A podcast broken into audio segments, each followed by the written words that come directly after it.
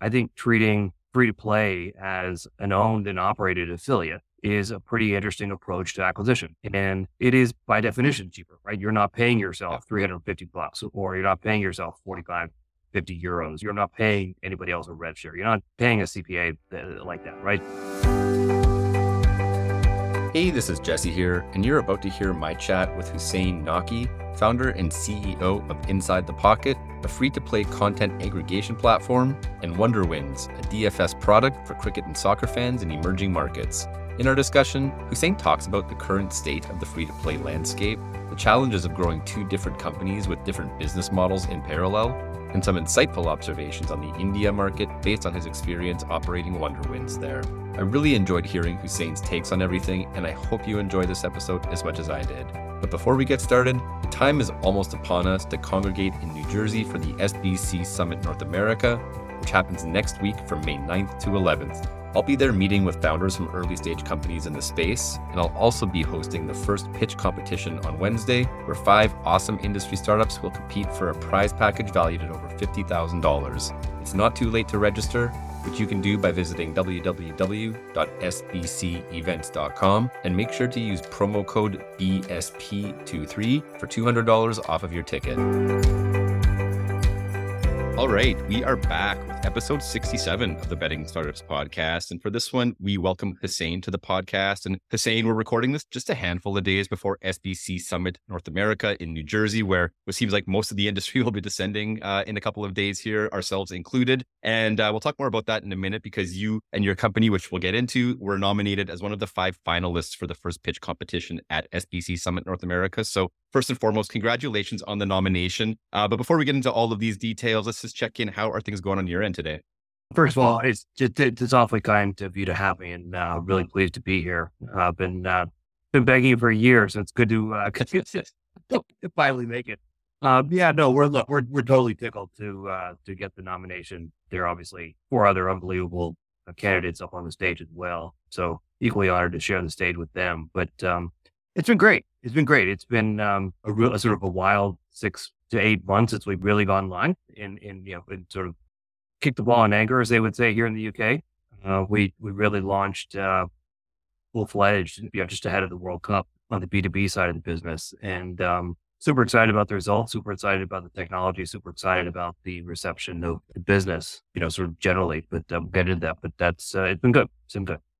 Right on. Well, look, I guess uh, I should also mention uh, that, yeah, we did speak almost a year ago now. We actually met last July at the previous installment of SBC North America. I think Dan Kostelski from Chalkline introduced us. We got to talking. We said, hey, we should have you on the podcast. Here we are almost a year later, and we're just now getting around to it. So thanks for your patience with me, Hussain.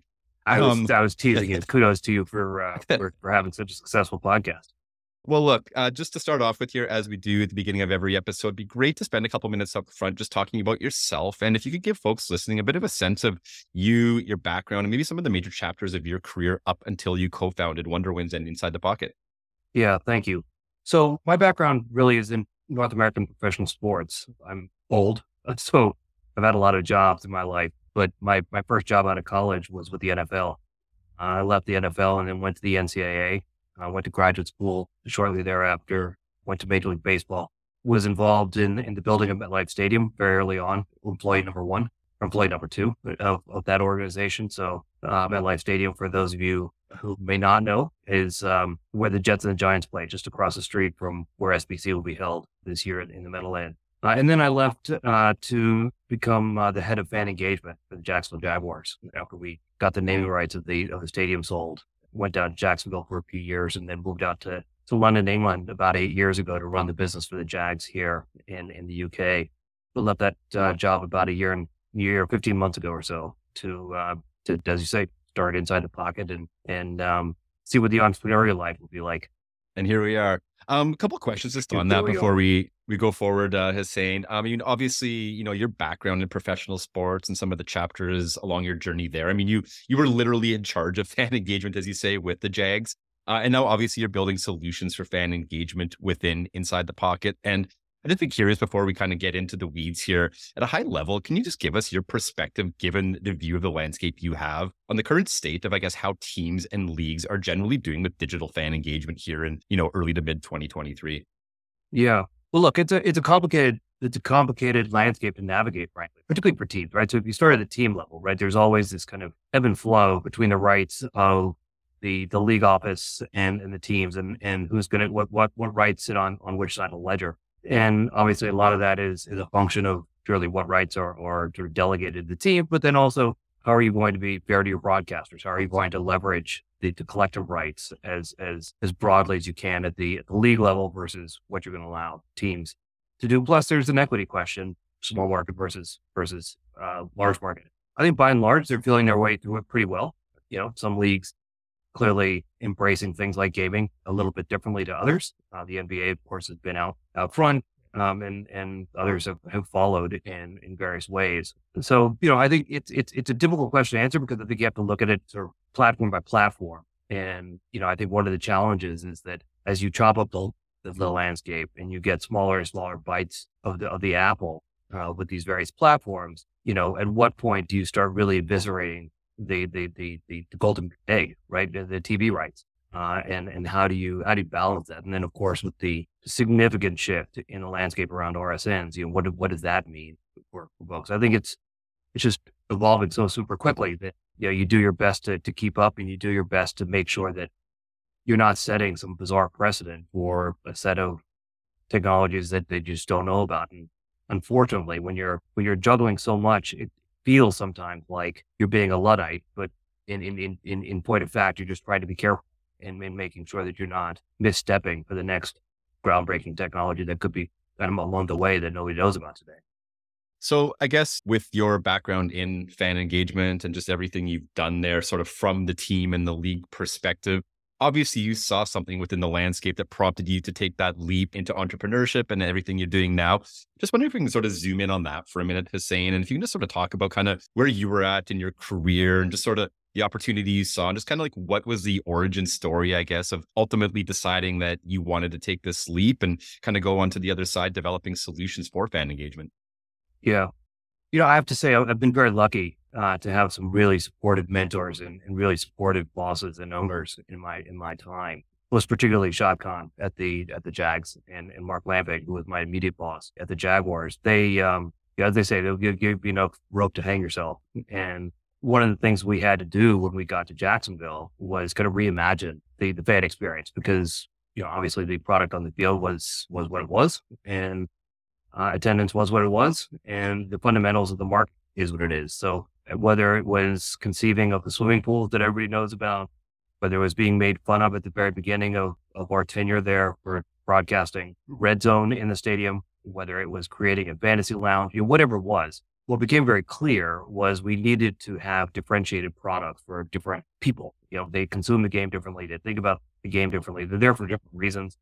Uh, that was both point one, and then point two was data we we had one of the most transient and smallest NFL markets, and you had to be quite smart about how you're going to analyze who was coming, why they were coming, why they weren't coming, uh, and really think about what was going to resonate from a messaging perspective and from a programmatic marketing perspective. So for me, it was those two things that really kind of that, that underpin inside the pocket to be on the B2B side of the business. And what led me to actually make the leap was what I believe to be a, a gap in the market. You know, particularly post PASPA, uh, when you talk about uh, North American market, certainly, we were constantly being inundated with the latest and greatest new engagement tool or or tool to to cultivate a database for when betting became legalized in Florida, or you know, teaching people how to bet, whatever that means, you know, et cetera, et cetera, et cetera. It's impossible from from a marketer's perspective know what's going to know what's going to win.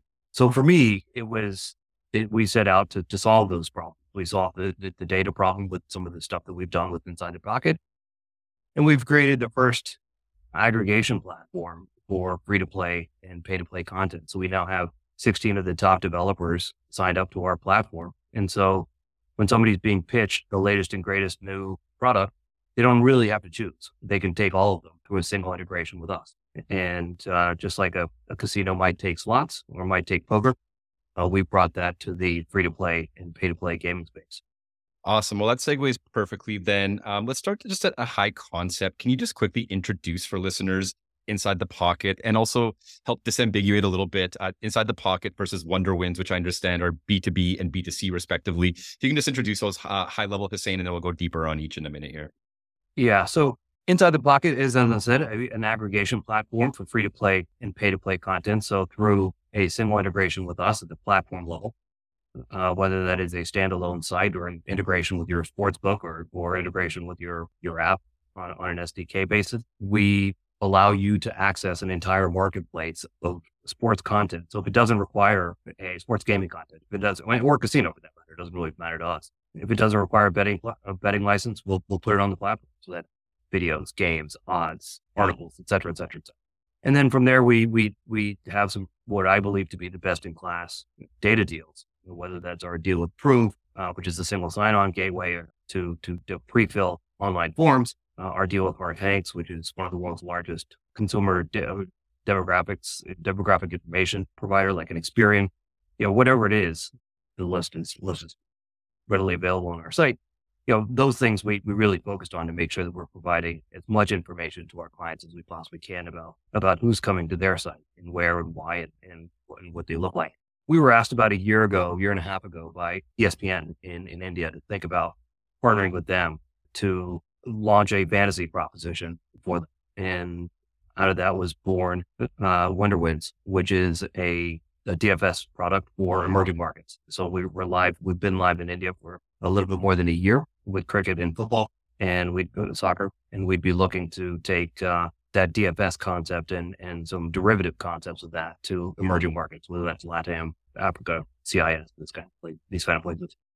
Awesome. Okay, well, let's do a bit of a deeper dive on each of those. And we'll start with the content aggregation platform on the B2B side inside the pocket. Sure. I mean, it's pretty obvious, I think, for probably most people listening, but just for the avoidance of doubt, um, can you just quickly speak to, I guess, the overall value proposition to the market? And I guess, you know, for an operator, I mean, what what pain point is this ultimately solving that, you know, maybe didn't exist as a solution prior to inside the pockets formation?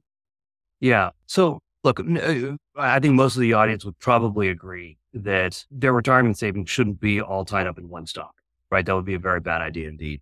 Our view, similarly, is that you shouldn't tie up your marketing and, and acquisition strategy in one product. And so through a single integration with us, you diversify your risk. So you diversify your risk on a variety of levels, whether that is a content risk, where you're now able to serve up different content from different providers to different elements of the market, or regulatory risk, right? The fact that you can now take through a single platform, you can take these different products to a variety of different places across the country and indeed across the world, uh, we think is a really interesting and, interesting USP. Furthermore, once you have these various or these, these, these sort of different content providers side by side, we're able to break down kind of the silos between them in terms of being able to provide you game data, player data, and uh, usage data across sort of a network of, of, of of content rather than just, you know, having a singular view of a singular product and, and have that really be siloed. We, we, uh, we feel like we're really democratizing the space in a way that, you know, makes, makes life a lot easier. Well, certainly a novel concept. And I mean, for those that have been in the industry for a while, I mean, we're all pretty familiar on the casino side with the idea of a casino aggregation platform and content aggregation on that side. Hasn't really been applied in the same sense to the sports vertical yet. So quite a novel approach, I would say curious to say, and I mean, you talked about the journey so far being about a year and a half. And anytime you talk about an aggregator platform with a single integration, you're talking about some pretty robust technology that needs to be developed. Curious if you can just talk about like where's inside the pocket from a you know traction perspective, a go-to-market perspective, and is there any operators that have signed on to it? Can you just give us a sense of kind of like where it's at in the journey from that perspective? Yeah, so we're live in Brazil. Uh, we're live in uh, in, in the Philippines. We're about to go live in in Japan, and we're utilizing a lot of our expertise that we've developed from a from a acquisition perspective out of India in uh, in places like Chile and and and again in Brazil through through some affiliates that we're working with, and and we're about to go live later uh, probably about uh, eight weeks in South Africa. So for us, it, we've been you know I'm based here in, in London, so we have it's probably a slightly different skew or, or maybe maybe a, a, a less focused emphasis purely on North America uh, given given my geography. For us, the the reception has been really strong. Honestly, uh, people the the challenge with, and I think most of your listeners will will appreciate this, that uh, decision life cycles are long, uh, roadmaps are long, uh, and there are a lot of people who have to make a lot of decisions on something like this. And so, in that regard, it just it just takes time. But for us, we've we've we've been really really excited about what we've seen. Uh, we went live, as I said, in Brazil just before the World Cup with a uh, with an, one of the biggest operators in Brazil called PixBet, and uh, and that that went like gangbusters. Frankly, you know, ten percent FTD from from signups, and uh, it's been it's been the, the the technology stood up like a champ. We we we took it on the chin and didn't have a second of downtime, uh, and that's been true both on on the B two B and B two C side. So really really thrilled with the status of the actual technology itself. Uh, our integrations take about three weeks. Our, la- our latest integration that we did with a group called SnapOdds, which is kind of the Shazam of, of, uh, of sports TV, took three days. Uh, we started on a Monday and went live in Brazil on, on, on a Thursday. And that allows you to take our platform, point your phone at the TV. It recognizes what you're watching and pulls up anything you want, whether that's odds for that game, sponsor message, ticket message, merchandise, whatever it is. So, you know, those kind of technologies, those kind of integrations have been really game changing for us. And I think been sort of eyebrow raising for the industry as well. Yeah, I can imagine. And I guess final question for now on, on Inside the Pocket. You're aggregating this content from from third party developers. And I'm just curious to say, like your conversations with some of these folks. And look, I've had several free to play games providers on the podcast in the past. And you know, we're fairly familiar with that landscape on the show here. Just curious, like your conversations with some of these people, how does that go insofar as their efforts to commercialize their products on a direct basis? And now basically this content aggregation platform is a distribution channel for them, but albeit on more of like a B2B to C basis. Like just sort of like what's the conversations like to kind of get that content onboarded into your platform? Yeah, we are extremely humbled and extremely thrilled by uh, the faith that the free to play industry has put in us. And so we have 16 providers, uh, pretty much all of the ones that you could mention are on our platform. Uh, we're, we're tickled with, with the faith they, they've, uh, it, they've given us. It, for us, as you say, right, it, for, everybody, right, it, it's sort of a win-win for operators and, and media companies and whoever is looking at us. They win because they don't have to say no to anybody. Uh, the developers don't necessarily have to lose a, a competition anymore. Uh, the end consumer wins because they get to choose the best product. Uh, and for us, we we are really are Switzerland in a lot of ways, right? We're, we're totally agnostic to who gets chosen. Uh, we just want the best stuff out there. And if that means one developer's product is resonating with a certain operator, fine. If it means that somebody else's is, then that you know, that's fine too. Awesome. And as if building a content aggregation platform and all the technology and all of the B2B and commercial side of it, all of the complexity around that, as if that wasn't enough, you've taken on more of a challenge and uh, as you said at the outset here, I mean, you have a B2C line of business as well. WonderWins is the product, DFS for cricket and soccer in emerging markets. I'd love to spend just a couple minutes here, Hussain, talking about that as well. Maybe the opening question, which I'm sure some people might be thinking right around now, is, you know, you got the call from ESPN, which which might have been a bit of a prompt to start it. But like strategically speaking, what was sort of your thought process in starting up this B2C product and line of business when you've already got your hands full with the B2B platform? Yeah, no, it's it's it's it's a great question. It's the right question. Um, you know, for us, it makes a lot of sense for for a couple of reasons. One, you know, very selfishly, uh, and certainly as we're we're out fundraising from an enterprise value perspective, we think it really drives a lot of value. We think there's a huge opportunity in emerging markets DFS. You know, if you look at if you look at the products, particularly in North America, that are getting a lot of traction, whether that's from a from a user base perspective or from a from a funding perspective, you have a lot of the the, the DFS side of things are or is driving that. You know, and I, I think for, for us, it, it ends up being a really interesting precursor to, you know, real money betting or real money sports betting in, in a particular geography, particularly when the geography has a very, uh, let's call it a, a tapestry of, of, regulatory frameworks. And, you know, or, or frankly, it's, it, it's the wild west, right? I mean, there, there are certainly some, some countries where, where that is the case and some regions where that's, that, that is the case. And I think for us, the fact that we can be in a B2C space and not compete with our, our operator friends, I think is, is important, right? With The fact that we are squarely in the game of skill uh, sort of category and not, not going head to head with our operator friends uh, is, is really important. Um, and, and I think for us, those were really the drivers. Once we got sort of the initial overtures from, from Cricinfo, we, we thought that there was some real, there was some real legs here.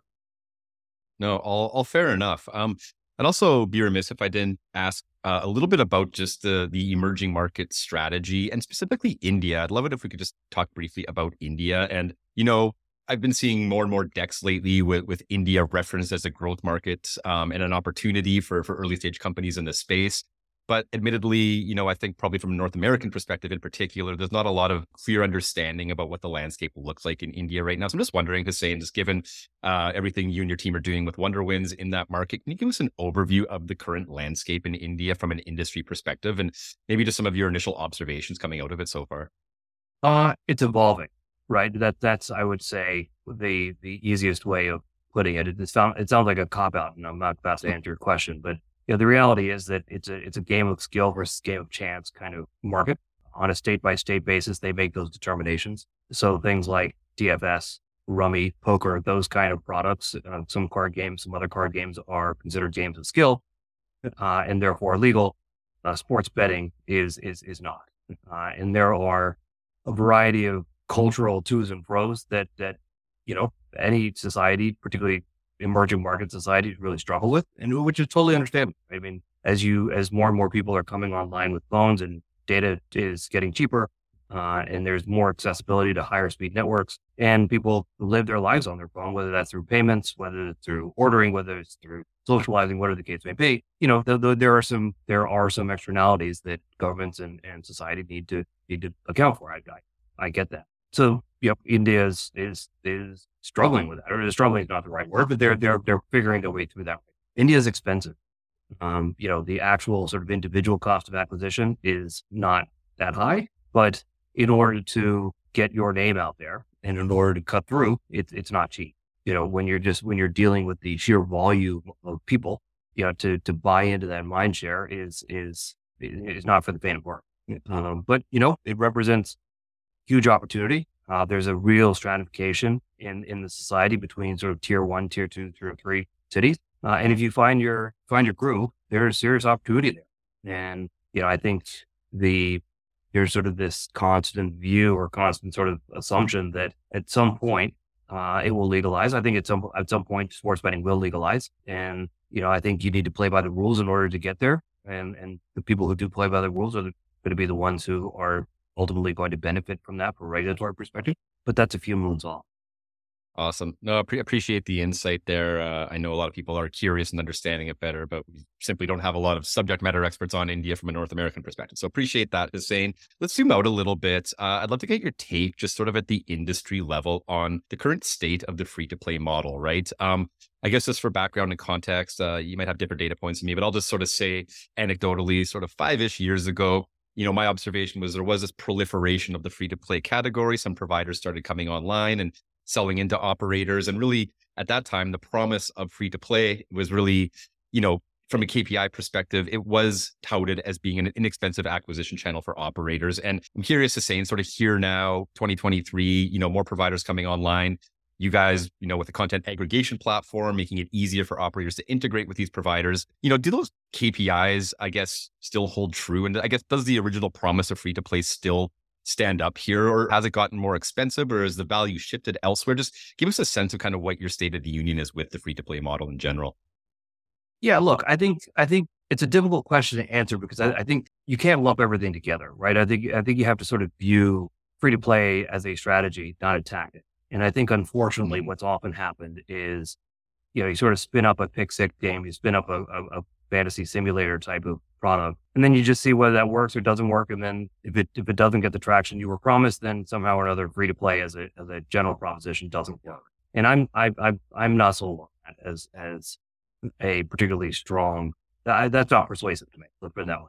I think what you have to do is put the requisite time, put the requisite sort of thought process and requisite effort in that acquisition channel, right? Not not to unlike the thought that would go into signing up an affiliate. I think treating free to play as an owned and operated affiliate is a pretty interesting approach to acquisition. And it is by definition cheaper, right? You're not paying yourself 350 bucks or you're not paying yourself 45, 50 euros. You're not paying anybody else a rev share. You're not paying a CPA uh, like that, right? So, you know, the, the reality is that by definition, if you do it properly, it, it, it, it should come down.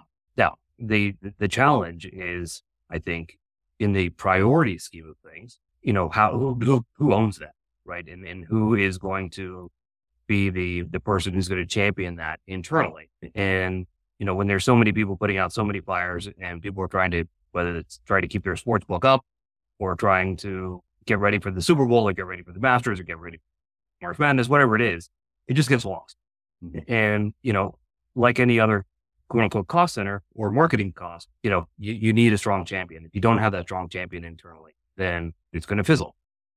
Let's shift a little bit here uh, for the next few minutes to talk about fundraising. Obviously, a very, uh, it's always an interesting topic within startup land. Obviously, right now, a little bit more so, perhaps, just with the state of the macro environment around us. So, a few questions here, Hussain. Maybe just for context for folks listening, could you give us a little bit of a funding backgrounder? Uh, I know there's some public information saying you previously raised, I think it was somewhere around 3 million sterling. Can you just sort of talk about that and maybe the road here from a fundraising perspective? And then we'll segue from there into some future fundraising plans that you may have. Yeah, you're right. You know that is that is that was our uh, sort of initial round. We're out raising a, a, Series A right now. Look, it's it is it is not easy. Um, I, I, don't I don't think anybody who's out there is has found it easy. If it, if it, has, kudos to them. You're my idol. Uh, if you found it easy so far. Look, I think that the challenge, as you rightly point out, is a macro, macroeconomic one. Right? It, it's easy to sit on cash. Right? It's easy to wait for for, for valuations to come down even further it's easy to wait and see what, what the next kind of three to six months are from, from whether this recessionary pressure or, you know, just what is the market going to do? What is my, what is, what are interest rates going to do? You know, are you going to start seeing some, some dialing back of, of interest rates? Are they going to keep, keep rising? So, you know, you can get your 5% clip on, on cash you're sitting on, all those kind of things. I think, particularly from a corporate, corp dev perspective are, are all really sort of important factors. Same thing on the private side. Private equity VC money is sort of sitting on the sidelines a little bit, waiting for the right opportunity. Whereas 10, 12 months ago, they were more open to taking a punt. And it felt like even as, as, as, as recently as sort of three months ago, things are going to be loosening up a little bit. And there was a lot of sort of crowd, clouds were breaking a little bit. But I think, um, at least the feedback we've gotten has been uh, great idea, great concept, really excited. Your post revenue, great traction, give it three bucks. Interesting. And I'm just curious, like, as you're out there now, you know, boots on the ground, raising money for the Series A, if you sort of like compare and contrast some of the conversations you're having now with those you had previously when you raised the 3 million sterling, what's your read on how investors are adjusting, right? I mean, you just sort of said they're being more selective with the capital they're deploying, but I guess just, you know, at a, at a conversational level, like what are some of the maybe questions they're asking that suggest to you that they've made some adjustments and just what does that look like in the way the conversations are materializing so far? Yeah. So for us, I think we're in a slightly different position, just given the time, the distance from the time that we raised to today. At that time, the reality is we are basically power, right? We were raising off of PowerPoint, we were raising off of a, fairly shell product, that kind of thing. And, and, we didn't have a whole lot to show for it. We're very, very grateful, very lucky to, to gotten the investors where we got deeply, deeply indebted to them, not from a debt perspective, from a gratitude perspective. Um, I think today what you're seeing is more of an emphasis on revenue, more of an emphasis on, particularly now that we're post revenue. Okay, well, fine, that's great. How long till you break even? Okay, great. What are your burn rates that you need to, that, that are legitimately going to kick in when you, when you get the cash? What are you going to, what does your roadmap really look like now that you know exactly what your, what your development costs are, your development timelines are, fine. What are your priorities? How does DFS really fit into your plan? How's it, how are you going to strike that balance? Uh, and I think, I think those are the kind of questions we're feeling now. Uh, but that has a, that's more a function, I think, of, of the maturity of where we are than, um, you know, purely around sort of the, the tenor of the marketplace. Now, the tenor of the marketplace, certainly when, as I have people out there helping me raise, I'm very grateful to them as well. You know, I think a lot of that, a lot of what you're hearing is people being sort of hyper selective. You know, there's a really, they're, they're really sticking to their investment profile and their investment criteria uh, in a way that before maybe maybe they felt a little bit more at liberty to, to stray from that or to, to, to, to more broadly define what that criteria is. I think there's been a real constriction in, in, in focus on how people are, are, are thinking about their mandates for their LPs. And I guess, you know, as you're out there again uh, doing the roadshow for the Series A round, assuming you're successful and you do close that round of funding, Hussain, what are some of the major milestones that you and the team are focused on? And, and kind of, I guess, what would the proceeds of that round ultimately allow you to achieve?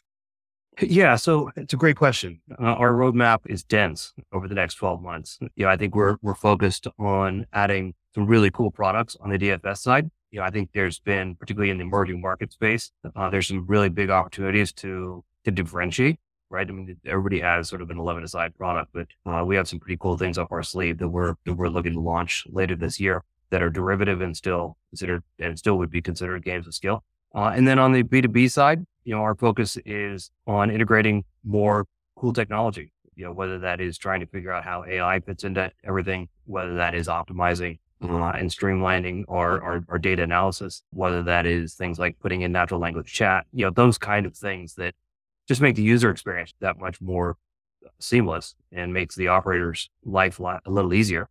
I think those are the kind of things that we're looking to implement over the next sort of eight to 12 months. Awesome. And if you extend the timeline out a little bit further, let's say five years from now, you're sitting there right now in London and you got your crystal ball in front of you and you're looking into it. In your wildest dreams, what does life look like for Inside the Pocket and WonderWins in five years' time? Uh, you know, I think for on the on the inside the pocket side, in an ideal world, we would be viewed as something like an operating system. So, for instance, Playtech selected us as a free play provider, right? And and I think for us, if we're able to do some partnerships with with other major, you know, as, as many of the major platform providers as possible, uh, and make everybody's life a little easier and become sort of that that that that hub in the in the free play space. I think that would be that would be amazing, and I think it would be a really really awesome opportunity for us in you know over the next five years to to get to that stage. I would say on the on the DFS side, it would be to successfully, let's say, have uh, a really significant presence in LATAM and a, an early presence in Africa with these new products, particularly, let's say, they'll blur the line a little bit between, between skill and champ, but but are still squarely on the on the on the skill side, and you know, hopefully, hopefully, be entertaining people uh, on a on a broader basis than what we are today. Awesome.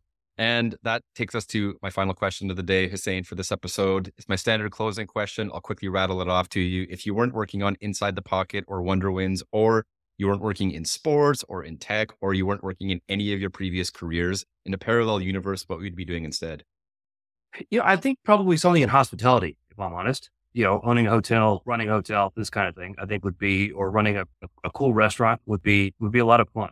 I have the gift of gab, as you can tell. I've, I've spent a lot of time talking, uh, and I enjoy good food. I enjoy good drink, and um, yeah, I, I, I think it would be something along those lines. Right on, right on. And for people listening that want to check out Inside the Pocket, maybe learn more about the platform and or get in touch with yourself, where can you point them towards to do all of that? Thank you for that. Um, so InsideThePocket.io is our demo platform. InsideThePocket.biz uh, is the is the corporate site. And uh, I'm Hussain, H U S S A I N, at InsideThePocket.biz. Awesome. Well, Hussain, or fly really... down in New York. I was going to say, yeah, really looking forward to, to seeing you next week at SBC Summit North America in New Jersey and New York. One thing I didn't mention at the outset here is that I will actually be moderating the first pitch competition. So I will see you in person up on stage next week and wishing you and I the other four contestants all the luck uh, in that. But for today, really appreciate you joining the podcast, sharing more about your story, and really wishing you and your team all the best for the rest of the year ahead here. That's awfully kind. And um, you've been a good friend. And uh, I know. Uh, it, has been uh, it's been it's been a, uh, a complicated few months for you. So you're in my thoughts, and I, I look forward to seeing you next month next week. I, I appreciate you saying. We'll see you soon. Absolutely. Take care of yourself.